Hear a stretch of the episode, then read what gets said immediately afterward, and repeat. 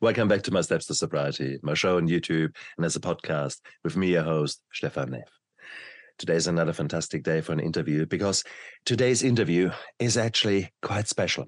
Yes, I know, I say that about every single one of these gorgeous guests that I bring on, but Brenden Kumarasamy is actually um, a special man because he focuses on one of the key survival skills in our life. You think, hmm, what's that, making fire? No, talking, communication, because everything stands and falls with the way you present yourself and communicate, both in a verbal and non-verbal way. And it is of such utmost importance, and we we typically don't get taught that. So I thought for Survival Tuesday here, I bring on Brenden, uh, who is a master uh, in that, because he has he has taken a special interest over his life, and I can't wait to learn more and see if I cannot improve my communication in due course. Brenden, thank you so much for coming onto my show.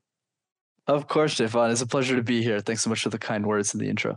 Oh, absolutely. Please. It is it is amazing how often I jeopardized, I torpedoed my life's goals by lousy communication, either none at all, because I I didn't pay attention and, and didn't reply to emails, or when I replied, I maybe had more emotions going that I really liked, the anger, the resentment, and before I knew it, maybe something was on paper and the send button was sending a rather toxic email out. I mean, we are we are so crap. I mean, I was. Okay, maybe you guys out there, maybe you are masters like Brenden. Forgive me, but I'm I'm a Dumbo. I'm I'm an animal that was led by its emotions. Um, that was my type of communication. So not so good.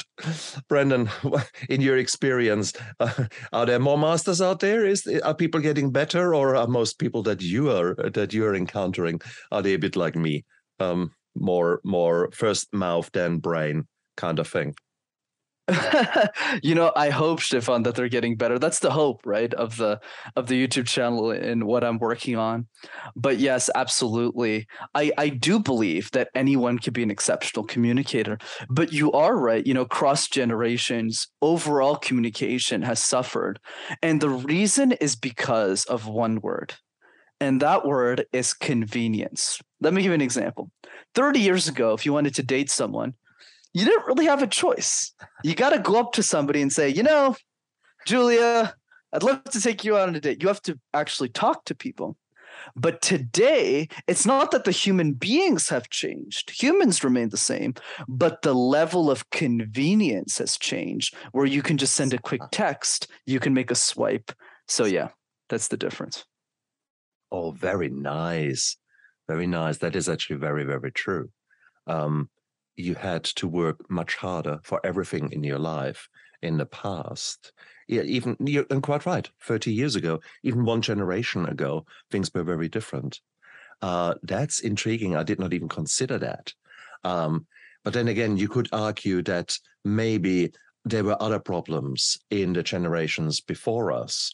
Maybe the the problems more of social standards, which did not allow you to talk to certain people, or where you uh, had to give a certain appearance of being a man, a few words, and all that bullshit. There's, so there, I think every generation has got its challenges um, as far as their life is concerned and as far as their communications are concerned. And I think the communications, the way we talk to each other, um, will be very much dependent upon, upon those imprints that are in our brain. And therefore, communication is a challenge. If you think about it, you're, Brenden, you and I, we talk to people who are anywhere between three years and one hundred years. They all have different uh, different thoughts, different ways they were brought up. Um, so is communication therefore not such a difficult thing? How the hell could you ever learn anything like that? Right, Stefan. I mean, you're absolutely right. That's the challenge, right? Is be, especially when we examine the differences in the three-year-old and the hundred-year-old, is the way that they communicate is different. But here's the principle that I feel works, because I've coached both sides. Maybe not three, but definitely five years old. and and the oldest is probably in their seventies, eighties. So what I've seen is that there's one principle that is consistent, and that principle is dreaming. So what do I mean by that? A lot of us dream about our vacations, the expensive things we want to buy, the watches we want to get. When was the last time we dreamed about our communication skills? And the answer is never. Because a lot of us, when we focus on communication, we always focus on the negative, the stress, the fear, the anxiety. Oh, Stefan, I don't want to do this. Oh my God, I'm going to die. Whereas for me, I ask a very different question, whether it's a three-year-old or an eighty-year-old. And the question is the same. How would your life change if you were an exceptional communicator? Let me repeat that one again.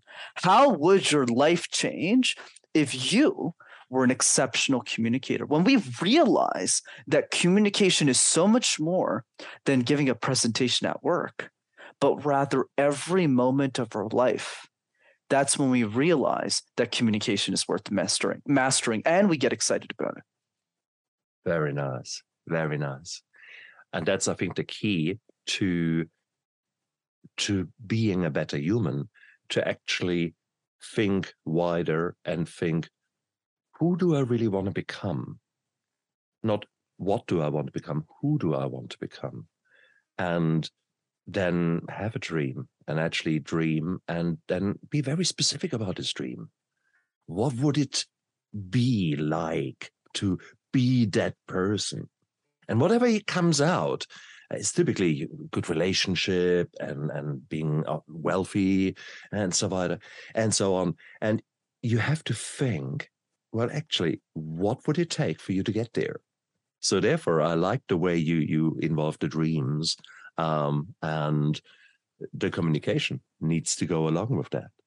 So, okay, fine. So you, you've got that dream. You've got the dream of being a better human, of, of uh, dreaming about uh, maybe thinking about communication, but what now? Right, absolutely. That's the natural follow-up question, right? But let me re-emphasize the first one because it's so important. I'll tell you why, Stefan. A lot of people, when they hear that, they just go, oh, yeah, that's cute. That's a nice question. How, how would your life change if you're a great communicator? But the people who actually spend fifteen minutes reflecting on this, it completely changes their mindset around it. Because the biggest challenge, Stefan, in my opinion, and let's jump into the tactics, is simply this. It's not fear. A lot of people think it's fear. I believe it's motivation. Because if you don't have the motivation to do it, you won't push through the fear anyways. So it's important for us to get excited about the skill. And once that reflection is done, then we go to the next step, which is understanding the following. Communication is like juggling eighteen balls at the same time. One of those balls is eye contact. Okay. Another one is smiling. Okay. Another one is facial expression, lighting, and the list goes on. So instead of overwhelming ourselves, the question, Stefan, is what are the first three balls that we should throw in the air, that we should try and juggle? So let's go through one of them at a time so I don't monologue for seven minutes here. So so let's so let's start with the first one, besides dreaming. I call it the random word exercise. Pick a random word like tooth, like fairy, like sobriety, like staircase, and create random presentations out of thin air. And what I always tell people is if you can make sense out of nonsense, you can make sense out of anything. So do that three to four times a day. And ideally, if you don't have a coach, do this with your family. Let's do an example here. Um, I'm now looking at a pole, a pole that is holding my camera. So you're suggesting that I now uh, make up a presentation about this pole. Absolutely. Would you like me to demonstrate? Yeah, absolutely. Absolutely. So for those who are listening to this podcast, Stefan did not give me the word poll before this interview. So I'm literally doing off the cuff. So here I go right now. It's Saturday night. And you might guess where I am right now. No, I'm not at the strip club. Get those polls out of your mind. I'm at home. I'm at home studying. Asking myself deep questions about life. Who am I? What am I trying to achieve? And less esoterically, what are some of the things I need to get done next week? These are some of the questions that, I, that I'm thinking about and what I'm working on. But you know what's interesting about the word poll, Stefan, is when we think of poll, we have a certain image in our mind. we think of those poles and those strip clubs and how they the people dance around, when in reality, a pole could be as simple as a plumber working on a pole in a bathroom. Or a pole can just be something that you look through a glass like a telescope. Or even a pole might just be a plastic pole on the floor in our basement. And I've always found it interesting to see how one word can have such a vast number of interpretations in our life. So where is that pole in your life? What is a message right now that you're misinterpreting, that you think means something, but actually means something else? Because if you start to walk that pole and understand what it truly means, maybe you'll have the right understanding and move in the right direction. So it's just a random word exercise, random presentation. Beautifully done. Thank you. Beautiful. I've never done pole before. There you go. As an author, um, when I'm in active writing, there are days when I can't string two words together. And then I do an exercise called crazy writing, where I'm, I'm just write. Just anything, anything, it doesn't matter. Bullshit. Often I start with bullshit. And suddenly um, your brain comes up with something. And somehow my best writing I have done after a complete writer's block and doing some crazy writing. So this is these these exercises are can be incredibly powerful because your brain has good answers. Um, often enough, we ask the completely wrong questions. Why me? Why me? Well, guess what? Your brain will come up with about twenty reasons why you. So maybe not the right way to go. So I love it. I love that exercise. So we have got to dream and and uh, and maybe three, four times a day. Um, now coming up with with intentionally living, I would actually call it, what you just did. You're actually stopping. You're sitting back and taking something and let your mind work with it. It's like it's like going to the gym, I guess, for your brain, for mm. your dreamy brain, I guess. I like that. I like that a lot. Okay, that's a cool, cool first step to actually involve your brain and encourage it to to maybe look at the world in a different way. I like a lot. Love it, Stefan. Keep going, man. I'm I'm all fire here. Absolutely, absolutely. I just didn't want to monologue for ten minutes. That's why I like to pause so you can react to it as well. So yes, I call them my easy threes. So we went through the first ball together, which is the random word exercise. So now what's the second and the third one? Let's go to the second one. The second one is what I call question drills. We get asked all questions all the time, Stefan, all the time, on a podcast, at work, at school, over and over and over again. We get asked questions, but oftentimes we are reactive. We wait for the question to arrive and then we answer it versus guessing those questions. Hmm. Let me give you an example. When I started guesting as a as a host, like as a guest a few years ago on a podcast, and I was just getting started. I didn't really know the answer to most questions I was getting asked. And somebody asked me the most fascinating question. He said, "Brenden, where does the fear of communication come from?" And I looked at him in disbelief and said, "I don't know, man. San Diego, Los Angeles? You tell me, man. I don't know." So I was lost, obviously, as you can probably guess. But that really helped me figure out. Oh, you want to say something? I saw your mouth open. No, no, no, I'm not. I'm not. I'm, I'm, I'm, I'm waiting. I'm, I'm, I'm, oh, I'm listening to you. And I loved it. I loved the way that you that you answered back. A, honestly, um, honesty is something that we're often missing in our in our communications. So, taking you as an example here, you were honest. You were answering with humor in a self-depreciating way, but in a funny way. And it was perfect. It was perfect. So therefore, you took completely the sting out of maybe an aggressive question there. And that was a lovely, that was a master stroke there, what you did. Sorry, very I, good. No, I didn't mean to interrupt you there. Not, not at all. No, I'm, I'm super easygoing. I forgot to mention that before the show, but, but yes, you're, you're absolutely right. Is because I'm clear about the outcome. So before I go into that tip, you actually brought up an interesting surprise here in that tip, which is, why is my approach that way? Why did I use humor just there? Because I say the same joke every single podcast I'm on, every single one. I say that same joke over and over again. Why? Because my outcome, my only goal on this podcast, oh, there's only one, is to convince people that they can be exceptional speakers. You know what the worst way to convince people is, Stefan? By talking about how great I am. Oh, look at me. I did this. I did that. I'm doing the random word exercise. Look at me. I'm sure a lot of people felt that when I did poll. They said, oh my God, okay, Brenden is. But then when I start talking about the story about how stupid I was, which is genuine, when I got those first questions, their mind starts to shift subconsciously. Well, now it's conscious because I'm, I'm mentioning it out loud, which I usually don't. And then they go, if Brenden can do it, I can do it too. And that's really the goal. Right. So I'm very clear about that outcome. So having said that, let's go into question drills.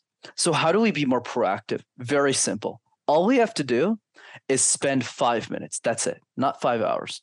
Five minutes a day. Answer and guess one question that you think the world will ask you about your expertise. So for me, it's communication. So day one, where does the fear of communication come from? Day two, what about introverts? How do we communicate better as an introvert? Day three, what are some daily exercises? Every day for five minutes, you do one question. If you do that for a year, Stefan, you'll have answered three hundred sixty-five questions about your industry, and you'll be unbeatable. The principle of the five-minute gardener. How often do I talk about that? By doing small bits, but in a consistent way. Priceless. Absolutely. I had not thought about it in a communication style, but of course, why not apply it in simply that way? Oh, how right. Beautiful. Okay. A question for you, actually, because I'm curious. What's the five-minute gardener? Why, why is the analogy related to a gardener? I'd love to learn. There is actually there is a there's a book out there, uh, and then it's basically saying um, if you were if you if you think about your own garden, and often enough it is by the time you got around after weeks, it's a big mess, and oh God, uh, you don't know where to start. If you were just to dedicate five minutes in your daily life to your garden, never more, never less, just five minutes, as you said. And go into your garden every day, five minutes, pull some weeds, prune some a hedge, um, do whatever it needs, plant a new plant. Um, that's it, five minutes. Could you imagine that after a week, your garden starts to look maybe a little bit different, but probably only you recognize. After a month, do you think that everyone in your family says, wow, that looks really, really nice? And after a year, could you imagine that your garden is probably so outstanding that you don't know what to do with all the vegetables that are coming out of your garden? Um, so it is that that principle of constant input, constant attention, never going nuts, not the boom and bust of six hours pruning, doing everything, and then not doing anything for two months because your back hurts you. Uh, no, it's that consistency that we do, the showing up every day in our life and looking at all the roles that we are doing. So if this was your garden, that's cool. What about if this was your relationship with your significant other? If you were to think five minutes, just five minutes a day that I now dedicate to that significant other, not taking him or her for granted, but actually going out there and being of service to her, honoring her or him, doing, doing purely things that are for her. With that, I don't mean doing the dishes, unless that is really pissing her off that you're not doing the dishes, then take off. Um, but no, I mean, this going out of your way. It doesn't need to be expensive. Don't go out buying flowers. No, it is more maybe a little piece of paper with a heart on it and say, I love you. As simple as that, and put it somewhere on your pillow. Um, can you imagine that after a week, your relationship starts to change a bit? After a month, your relationship will be very different. That's the principle of the five-minute gardener. And that's what you're doing with communication. So therefore, that gels completely with what I... I don't want to say preach, that's a negative word. Um, what I what I found very successful in my life. Mm. And I think you've just opened my eyes. I might actually just have to to include communication now into my daily five minutes somewhere along the line. I love the gardener analogy. I never heard that one before. I'll definitely use that as well. Brenden, keep going. This is amazing what you're doing. Of course. Thanks, brother. So, so that's the second one, right, of the easy three. So let's recap. We've done the random word exercise. We've talked about the question drill. What about the third one? The third one is so simple that nobody does it. Make a list of the five people that you love the most in your life. It's actually very similar to what you just said around the five-minute garden, or the last piece around relationships. Make a list. Could be your mom, could be your brother, could be your significant other, could be a client if you're if you're a business owner. It doesn't really matter.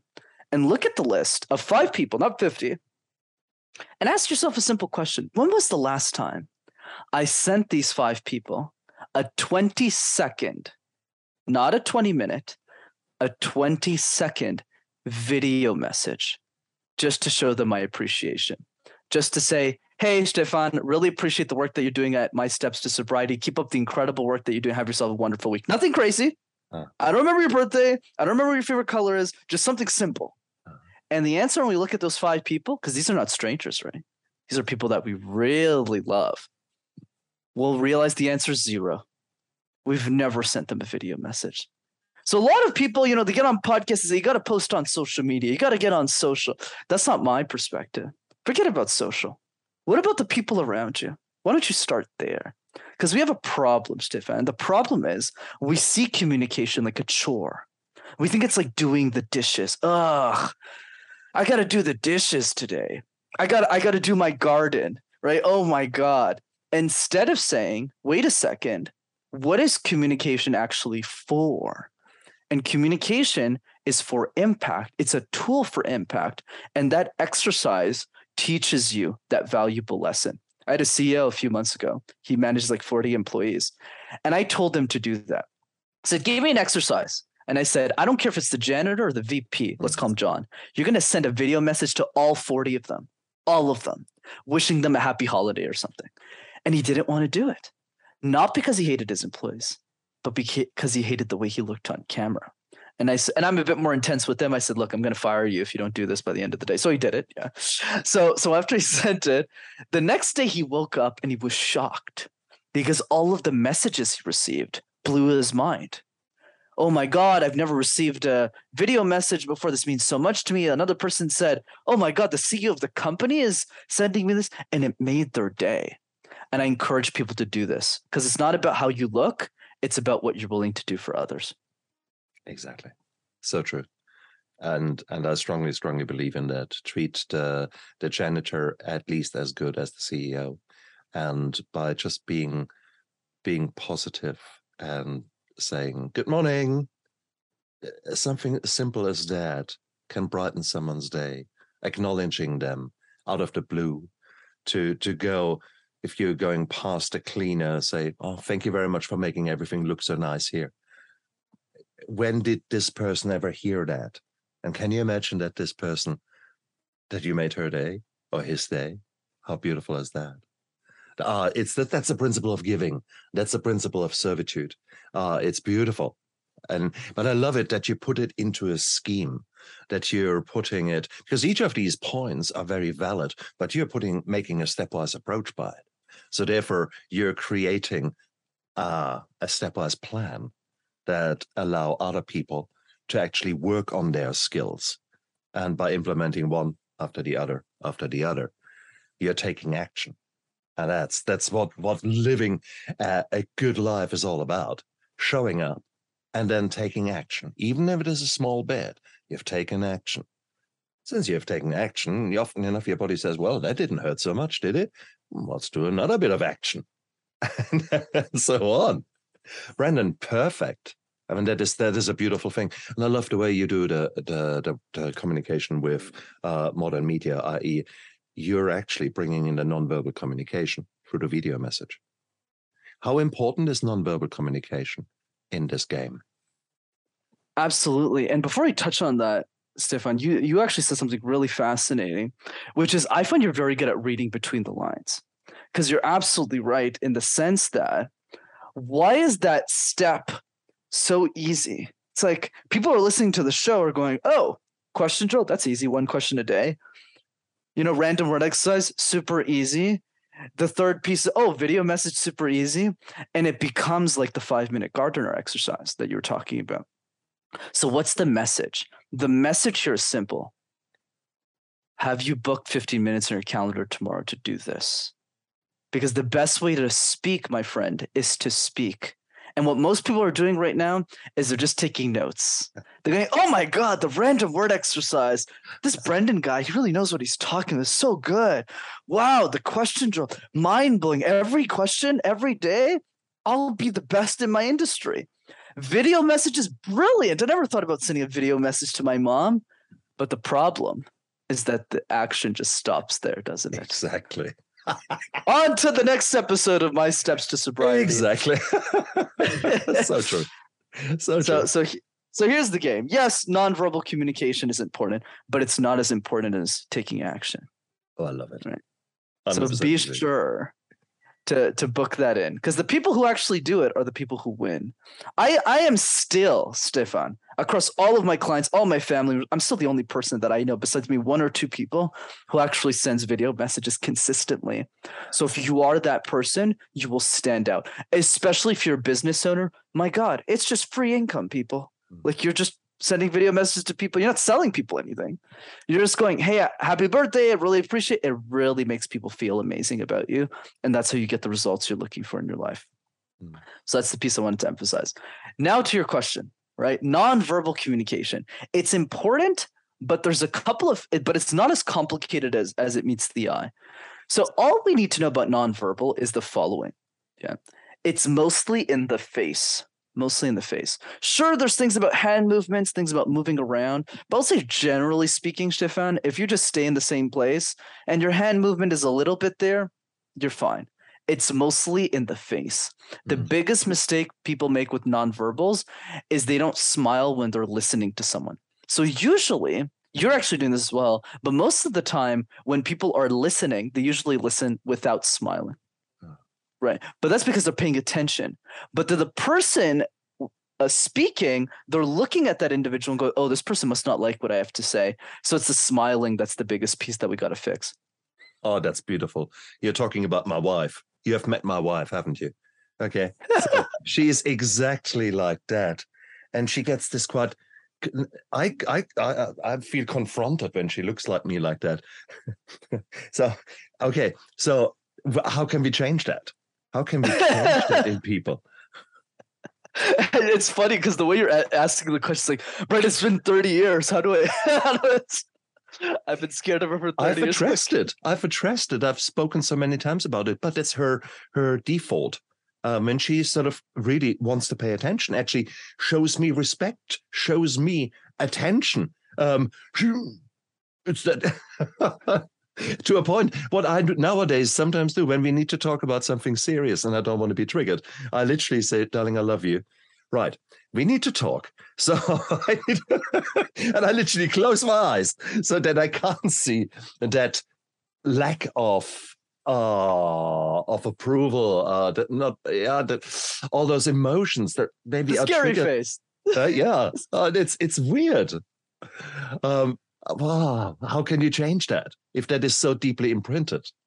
It's it's tough. It's not it's not super easy, absolutely.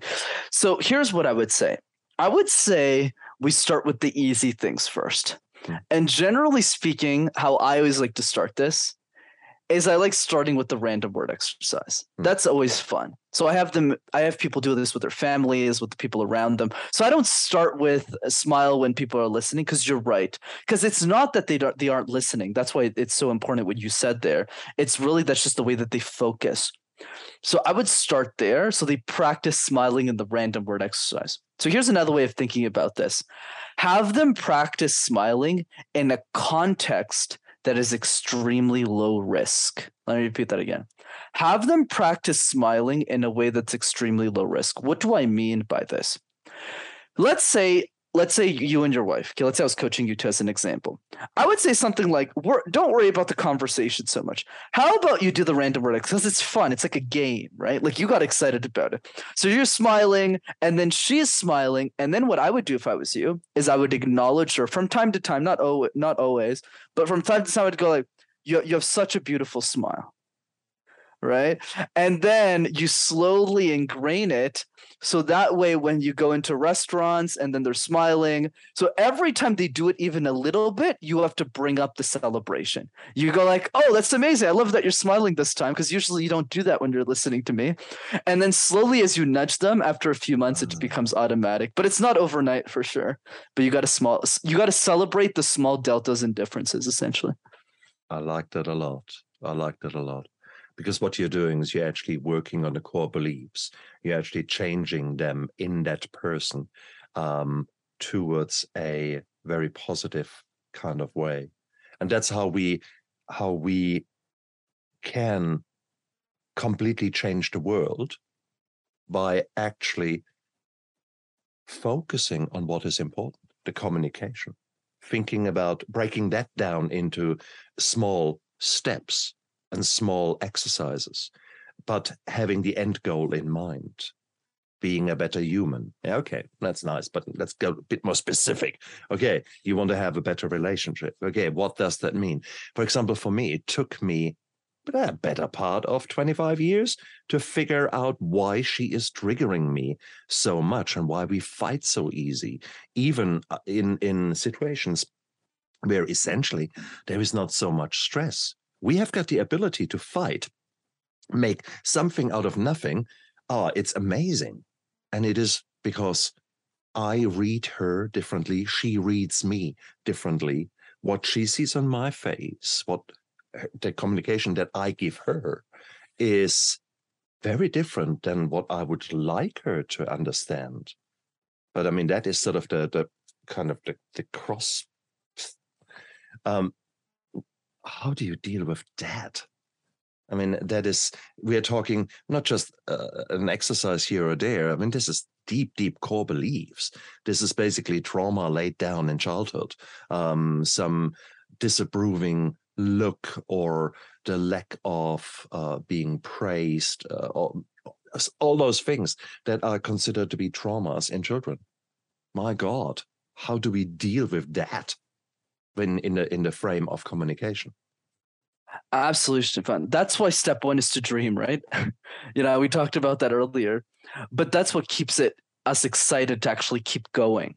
This is why I'm a big fan of easy wins, right? I'm not the guy. Maybe another communication coach will do that on this show, but my approach is always easy wins first.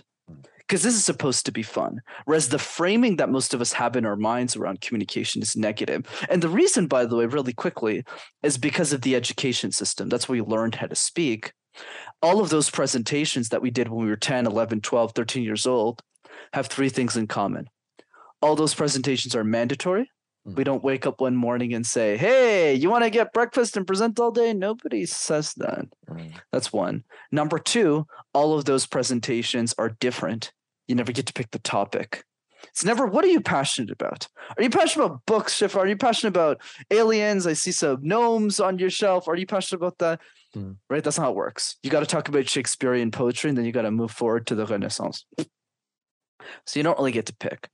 Third piece, every presentation, and this is the worst part, is all tied to a punishment. So if you don't do a great job, you get punished for it. Mm. And this is why we grow up believing that communication is a chore. It's like doing the dishes, and nobody wants to get better at doing the dishes. That's why dreaming is super important. The last piece I'll say on this, especially since we're in the conversation around relationships now, I wouldn't start with the smiling piece. The easiest thing that couples can work on, or just people in general, is learning how to set boundaries with each other. And that's actually very easy to practice, because the first step is always you writing very specific boundaries. Like instead of saying, I need alone time, say, I would like forty-five minutes in the morning to spend time reading because it's important to me for whatever reason. And then start with the easiest boundaries first and celebrate them and move your way up in the difficulty chain. I love your approach, because your approach always focuses on the positive. Whilst we typically, all the voices that we are talking, or they're talking inside our head, ninety-nine percent of them are probably negative and are putting you down. So therefore, you're actually you're actually fostering a, a different attitude, and maybe an attitude of gratitude to a certain degree inside yourself. No, I love that, because it's more fun to to dance whilst you're doing the dishes. Or, you know, there was Missus Doubtfire, Robin Williams, maybe may he rest in peace, when he was d- d- cleaning the house as Missus Doubtfire, rocking music on, going all out and cleaning away, having a good time. That's really maybe how we should look at, at certain things in our life far more frequently uh, than, than oh, no, I have to do it again. Uh, but it's up to you to make that difference, and it's up to you to take that action, because you can choose to be miserable or you can choose to be to be positive. And coming back to the smile, something that Tony Robbins actually does as a as an example, and he talks about power stances and about power power moves, and he says, you know, when when you want to be sad, then you have to work on it. You have to really work hard. So, okay, let's be sad. So your head needs to come down a bit. You need to breathe shallow. And you need to be sort of, your face needs to sort of droop a little bit.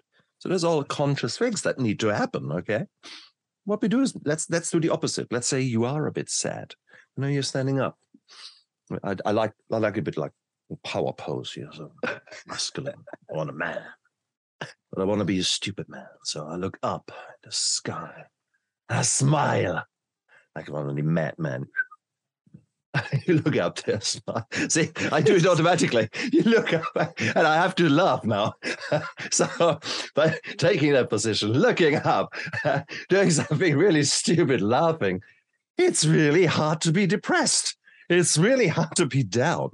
So, I think there is a there's a lot to be said. You can change the way you think. You can change, you can learn techniques, how to put yourself in a different frame of mind.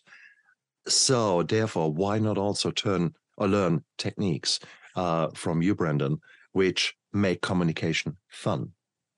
It is, we can change. We just haven't been taught how to do it. We haven't had the insights yet.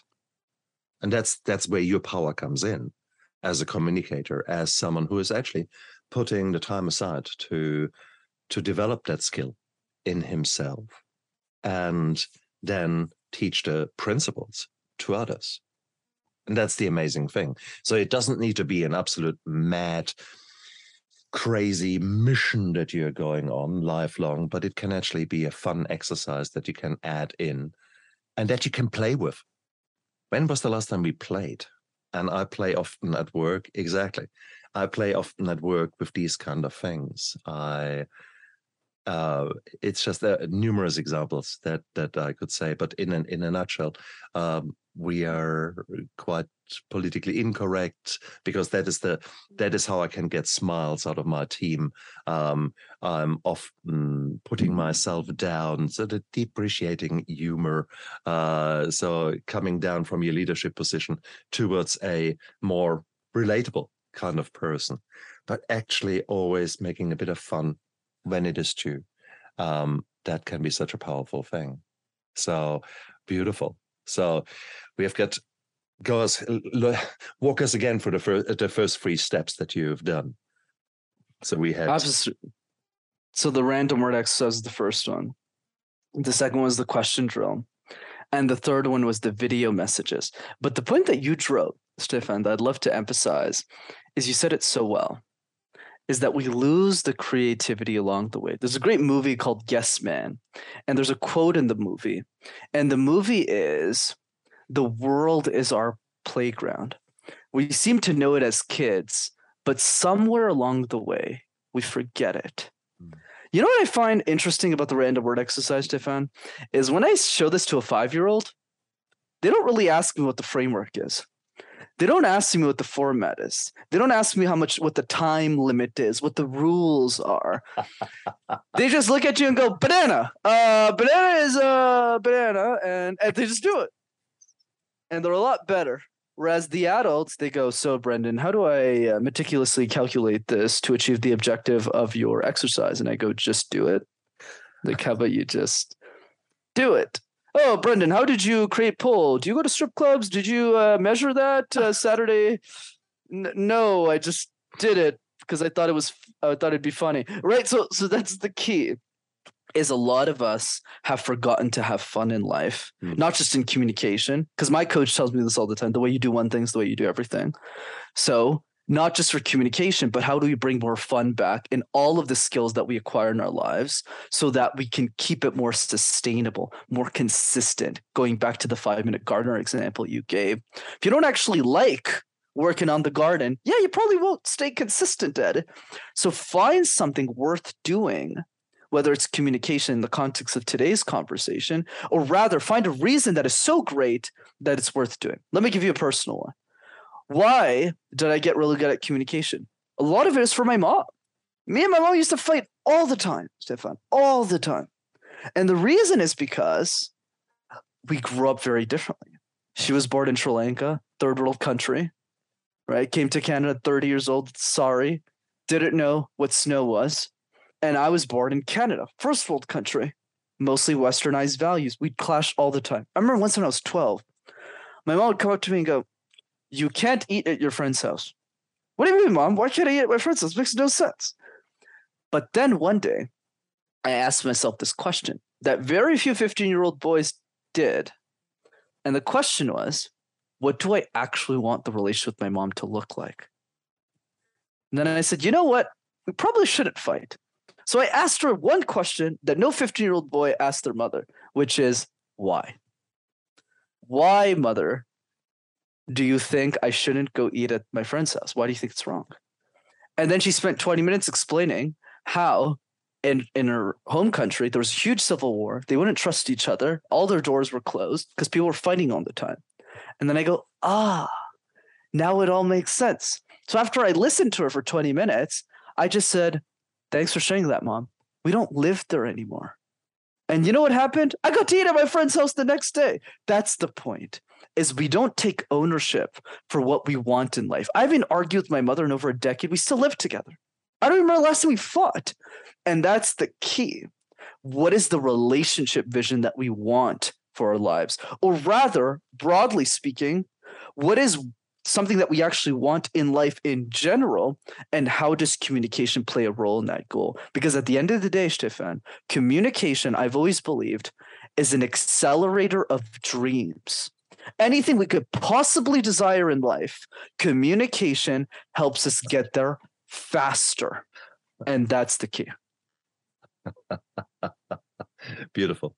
It is like the, the fuel that you can put on, on, on the fire.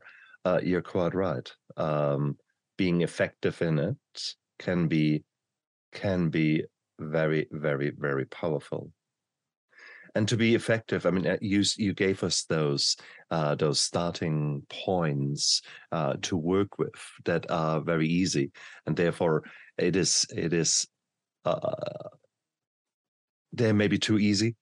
Let's put it like that. Um, these are things. You would think, isn't it? Exactly. Now we always want. No, give me the the wisdom, the the secrets. When we actually say, yeah, well, it's actually consistent action, and actually it is action. You don't even need to say consistent. It is taking action, uh, if you like it or not. People say, "What? That's it." Yes, that's it. It's as simple as that. Taking action, even if you don't feel like it, showing up is eighty percent of the success. And I loved it how you compared the five-year-old banana story with the analysis paralysis that uh, that the, the grown-up has. There is this fear of failure. There's this fear. Oh my God, I make a fool out of myself. Uh, oh my God, I'm I'm uh, going off um, a tangent, and I might make might I might make a mistake. And this is such an, a stupid thing. It is, we will make mistakes, and it's the mistakes that help us to grow. It is so beautiful to make a mistake if you let yourself. Um, if you, but that again comes back to living intentionally, to actually say, okay, um, here's an opportunity, whatever that may be. Um, that might be you try out a new joke in, in a relationship. And either your partner loves uh, loves his or her, her head off, um, or you get this kind of hairy eyeball. What? And that's okay. That's okay. Um, but you've tried. You've tried one way or the other. Um, your life has changed. You've taken action. And it was as simple as something you said. And that taking action, okay, whatever is the outcome was, it probably feels quite good. It's very rare that taking action actually leads to repercussions in the way that your brain was catastrophizing and thinking, oh, my God, how if they now misunderstand that email? Oh, my God. No, no, that's typically not what happens. Um, if you learn how to maybe read people, and maybe communicate in different ways. I mean, we, you've given us the, the the the starting points. But I guess we need to realize that there are certain people who have got certain styles or certain habits, certain attributes. Um, some people are very thinkers, some very... And they don't want to know, oh, my cat, she's so cute and fluffy. They want to have an analysis and your recommendations what to do. Whilst if you come to someone who really has got on their desk the, the, the picture of the grandchildren and the fluffy cat and that, you might actually rather want to talk first about uh, interpersonal thing. How are you? How do you feel? Um, before you then say, okay, here are the things that we need to address.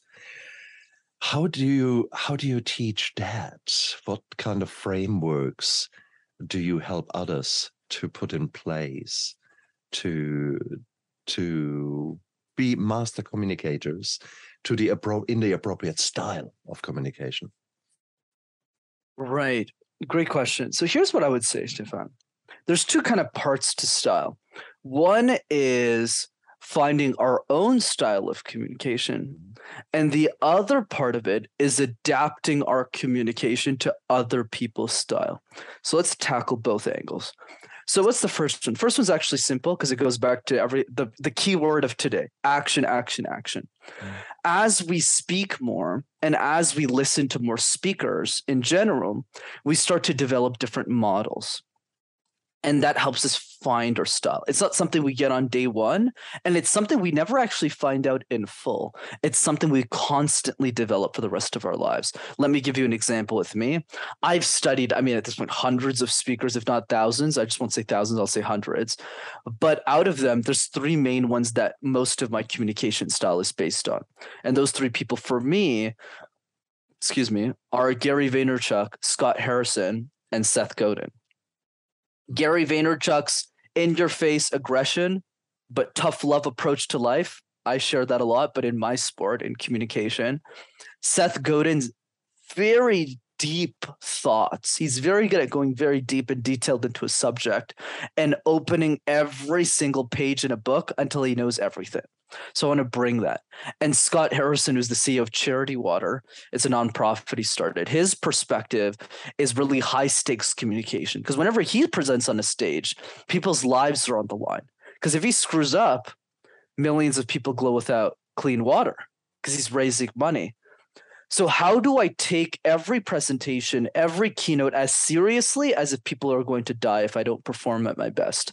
That's what I got from Scott. So I'm the combination of all of those three people. Mm-hmm. But for everyone else, it's going to be a different model, but you need to do your homework to figure it out. And more importantly, you need to practice. You actually need to get out there and put in the work, mm-hmm. or else you'll never find the style. On the other hand, how do you adapt your style to other people? Let me give you a simple example, Stefan. I've always believed that the best communicators on the planet are chameleons. And for those who know, a chameleon is someone who changes colors based on their environment to adapt to where they are and who they're being. And the reason I say we're chameleons is, and I don't see this as manipulation. I don't see this as conning people. I see this as having the empathy to make other human beings comfortable in our presence. So I'll give you an easy one. Sometimes when I'm on a podcast, when I'm on a show, I'll get two main types of hosts. Usually there's many different styles, but two mains. One is the super extrovert. What's up, Brenden? How are you doing? Super excited to have you. And that's my natural communication style because I actually talk like this. This is my normal speaking tone. So I'm super ta- loud. I'm always in their face. But then I get the other spectrum. You're more in the middle, Stefan. But then you have like the other spectrum, which is Paula. And Paula's really shy. Hey, Brenden, it's great to have you on the show. I'm not going to yell at Paula. I'm going to say, Paul, is this your first episode? Yeah, you know, I'm really nervous, but I was really looking forward to interview. Absolutely, Paul. I'm so excited to do this interview. I'm looking forward to it. Can't wait. So notice how my vocal tone changed. Uh-huh. It's literally day and night to the person I'm speaking with. Absolutely. We need to do that more in our society. Mm. Not because it's about being inauthentic, because it makes people feel more comfortable and it creates a safe space for them to say, I trust this person. Now I'm willing to have the conversation. So true. And I loved it how you distinguished manipulation of people's minds versus um, showing them respect and empathy. I loved that because ultimately you could look at both things in exactly the same way. Um, you're manipulating your own behavior, and in turn, you're manipulating others. Now, that is that is maybe a negative worldview rather than anything else. Um, you could uh, no, uh, don't even give out other examples. That is beautifully said. Uh, in enough said about that. I think what we need to do is we need to respect others, and we need to respect their styles of communication. We need to respect their belief systems. And therefore, if, if you speak to someone from two generations back, you probably want to speak in a different way. You probably will use different words. You will probably not use colloquialisms as much, or you will probably not maybe swear as much, unless that that was that was part of their their growing up and their them defining themselves as human beings. So we If we accept that, that it is normal to talk to a different generation in a different way, then maybe we can break that down also into a different uh, style of people, into the promoter, into the analyst, into the more heartfelt person. They all have different needs that need to be fulfilled in communication. And therefore, don't look at it like you're putting masks on or you're Um, you know, putting f- framing it in a negative way. No, you are acknowledging them for who they are in their journey on this earth. Um, right now, they are in that in that baseline, the baseline of someone who is more thinking about feelings and expressing in feelings rather than in hard analysis. So there's the baseline. And then when you when you learn the baselines of different people, you then can see how they respond under stress, and they will have different responses there. And then what happens when they're in distress, and they will have different responses there. So you've got a baseline, stress, distress. If you start looking at the world and people in front of you in that level, then you can actually choose your communication far more effectively to come back to the end goal that you have. The end goal, um, you need to be quite clear about. Why do you have this, this communication? Are you there to help this person? Are you there to listen? Which we should probably do far more often than, than actually talk. Um, or is it that you need to tell maybe some negative news? Um, maybe uh, talk about this person not, not being uh, true to their... Shall I say that? Uh, that they are, they that they have done crap at work, um, and that they're consistently late, and that they have turned up twice drunk. Um, how do you deal with that as a boss? So this kind of messaging will be very different than you actually finding out, hey, uh, how are you doing? So mm. what do you think about such a framework, and where, how can you, can we, can we become better humans when, as far as communication in this style is concerned? Absolutely, Stefan. Here, here's my P O V on this point of view. Is the way we become better humans is by starting with the people we care about the most. Mm. Because at the end of the day, especially now the granularity we're entering now in this conversation, we can feel how much work this is starting to get now. Now it's like, oof, now I got to adapt my energy. I got to do this. I got to do that. So we need to start with the people that we actually is worth the effort first. So I'll give you an example. The easy before we go, that you're talking about. Correct. Because if you go straight to the world, you'll just give up. Because I, because because I don't want to speak on, on your behalf, but I definitely didn't start with the world. Definitely not. Like, I started with few people. I'm, I'm super cutthroat competitive. Then I started coaching people who I thought would win competitions, because that's how I, I learned how to speak. And then it, it expanded a little bit more to work. And then I said, oh, I have a mission. And then it became a lot more people. And now I'm more spiritual, more philosophical. Now it's the whole world. But I didn't start there by any means, right? I'm not like some yogi. It was, I still don't consider myself one. I still need a lot, a lot more spiritual work. But I think the the key is, is that we need to start where the incentive is the highest. I'll, I'll give you an example, like ranking love languages. This is something I don't see a lot of people do. So, for example, with the relationships that you care about the most, we all know Gary Chapman's love language, like languages. Let me just repeat them for the purpose of this conversation. Physical touch, gifts, words of affirmation, acts of service, and uh, to, to quality time. So these are the ways that we can give and receive love. So spending more time with people, giving them gifts, uh, telling them they're great, uh, spending more time with them, or, you know, et cetera, or just touching, hugging them. But what a lot of people don't do is, A, they don't ask their, their closest people, what are your love languages? Because that creates so much clarity, right? Because it leads to a lot of miscommunication around one significant other buying a three thousand dollars ring for another, and the other person looking at that three thousand dollars ring going, I don't care, you don't like, don't go to picnic with me. And then the other guy's like really frustrated. But but the other piece is, is learning how to rank love languages. This is something I don't see a lot of people doing, which is you sit down with a relationship that you care about and you have them rank them in their order of importance. So this type of communication requires a lot of upfront work. That's why my perspective is all of these little nuances, these conversations start with one person, because Ali Gadet says it so well, and it's worth repeating on the show, which is, if you help one person, the world will give you permission to help everyone else. So you need to start with the one.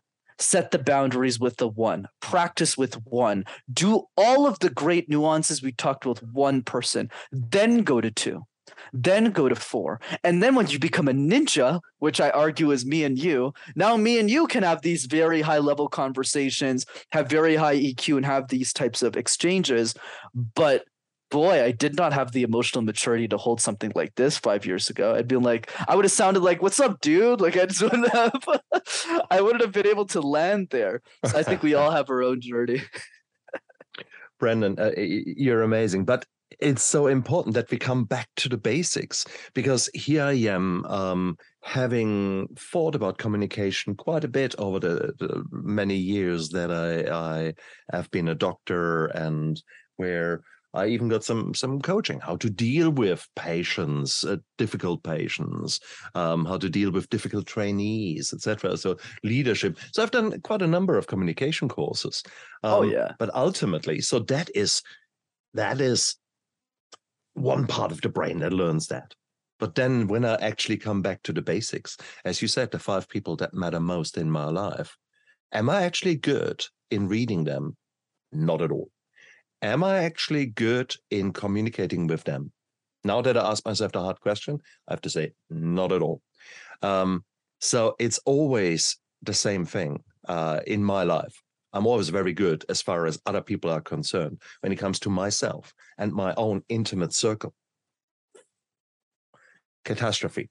And therefore, today, I needed your, I needed to have this interview. Somehow the universe said, no, Stefan, you need to get Brenden on, because you have actually made me realize so many things today where I'm expanding now, where I have grown tremendously within an hour just talking to you. Um, Thank you, because brother. you made me no, you made me realize um, where I'm my shortfalls. You made me realize certain things, certain simple actions that I can take right now that are not difficult, but that I have simply not thought about, or if they were sort of budding as a thought, then other thoughts were just washing over them. Um, I didn't spend the time to think what is most important, and that is the people around me, which I took for granted. I take for granted, not just past, present. And you have actually given me powerful tools to change that. And for that, I'm very, very grateful, I must say. Um, oh, I appreciate that. No, Brenden, you're an amazing man. I mean, you're you're you have got a, a beautiful, positive outlook on life and on communication. You make communication fun. I think I try people to. Can say that. Okay, I try to. Brenden, if if people want to know more about you, um, if they want to work with you, how can they do that? Well, first of all, Stefan, it was such a pleasure to be on your show. Thank you so much for having me. This is so good. So two ways to keep in touch. The first one is the Master Talk YouTube channel.